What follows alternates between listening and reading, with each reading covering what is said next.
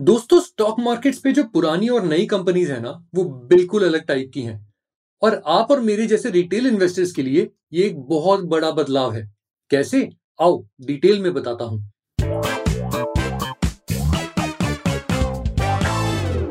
नमस्कार, आदाब, सलाम, वड़क्कम और सत मैं जयंत, स्वागत करता हूँ आपका हमारे आज के इस एपिसोड में। तो दोस्तों, आओ जरा हम बात शुरू करते हैं पहले की स्टाइल की कंपनीज़ के साथ, जो स्टॉक मार्केट्स पे लिस्टेड हैं। मोस्टली इन कंपनीज़ को अगर आप देखोगे तो वहाँ एक बड़ा प्रमोटर होता था। और ये प्रमोटर 30 टू 70 परसेंट की रेंज में सारी शेयर होल्डिंग अकेले ओन करता था। और तो और, ये जो promoter cum largest share holder होता था ना, ये डायरेक्टली कंपनी भी देखता था, उसके मैनेजमेंट को अपॉइंट भी करता था, और ऊपर से कंपनी के बोर्ड पर भी उसी की चलती थी। क्योंकि बोर्ड ऑफ़ डायरेक्टर्स को नॉमिनेट तो ये खुद ही करते थे, और ऊपर से कोई ऑपोजिशन पॉसिबल ही नहीं था। कहने का मतलब है कि कंपनी पे लिटरली बहुत ज़्यादा कंट्रोल और इन्फ्लुएंस उस एक प्रमोटर का होता था। और इसलिए शेयर होल्डर्स प्रमोटर ग्रुप की बातों को ही वैल्यू देते थे। और उन पे जितना कॉन्फिडेंस आता था, उसी लेवल ऑफ़ कंफर्ट के बेसिस पर शेयर्स खरीदते और बेचते थे। आज भी अगर आप ऐसे कंपनीज़ या ग्रुप्स को देखो, जैसे रिलायंस अडानी या जेएसडब्ल्यू ग्रुप वाले स्टॉक्स वहाँ काफ़ी हद तक आज भी यही होता है। जैसे रिलायंस के एजीएम में मुकेश अंबानी क्या बोलेंगे? वो बात मार्केट हिलाने की ताकत रखता है। और सेम बात अडानी और जेएसडब्ल्यू ग्रुप के स्टॉक्स के लिए भी कहीं ना कहीं वैलिड है। पर अब जो नई कंपनीज़ मार्केट में लिस्ट हो रही है ना, वहाँ बात थोड़ी डिफरेंट है। ये सब मोस्टली प्राइवेट इक्विटी और वेंचर कैपिटल फर्म से पहले ही पैसा उठा चुके होते हैं। और इसके कारण फाउंडर्स या प्रमोटर्स की अपनी शेयर होल्डिंग आईपीओ के टाइम तक काफ़ी कम हो चुकी होती है। और आईपीओ के पहले काफ़ी कॉमन है कि ये कंपनीज़ अपने बोर्ड को रिकास्ट करती है। कई इन्वेस्टर्स को डायरेक्टर का पोजीशन देती है और इंडिपेंडेंट डायरेक्टर्स भी बनाती है। एंड इस बोर्ड पे जो मेंबर्स होते हैं ना वो मेजरली बड़े इन्वेस्टर्स ही डिसाइड करते हैं।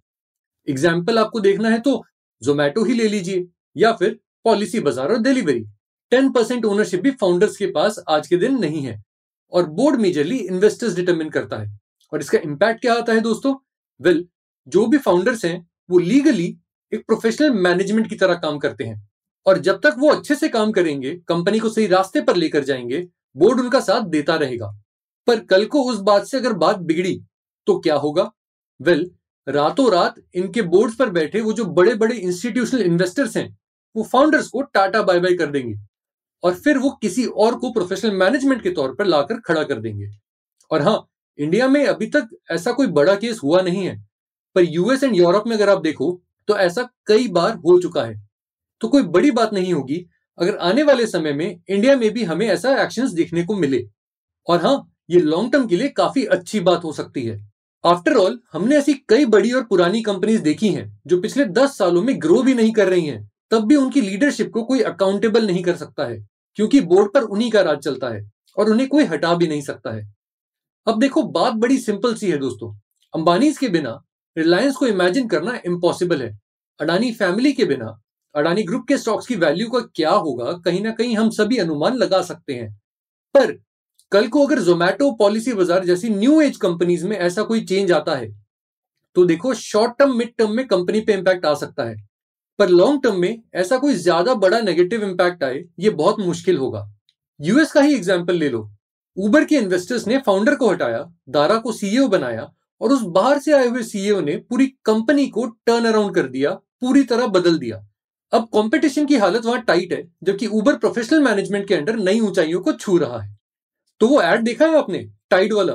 ताग अच्छे हैं। वैसे ही ये बदलाव हमारे स्टॉक मार्केट्स के लिए अच्छे हैं।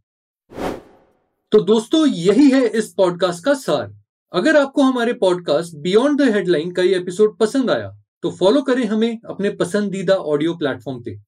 फिर मिलते हैं अगले एपिसोड में।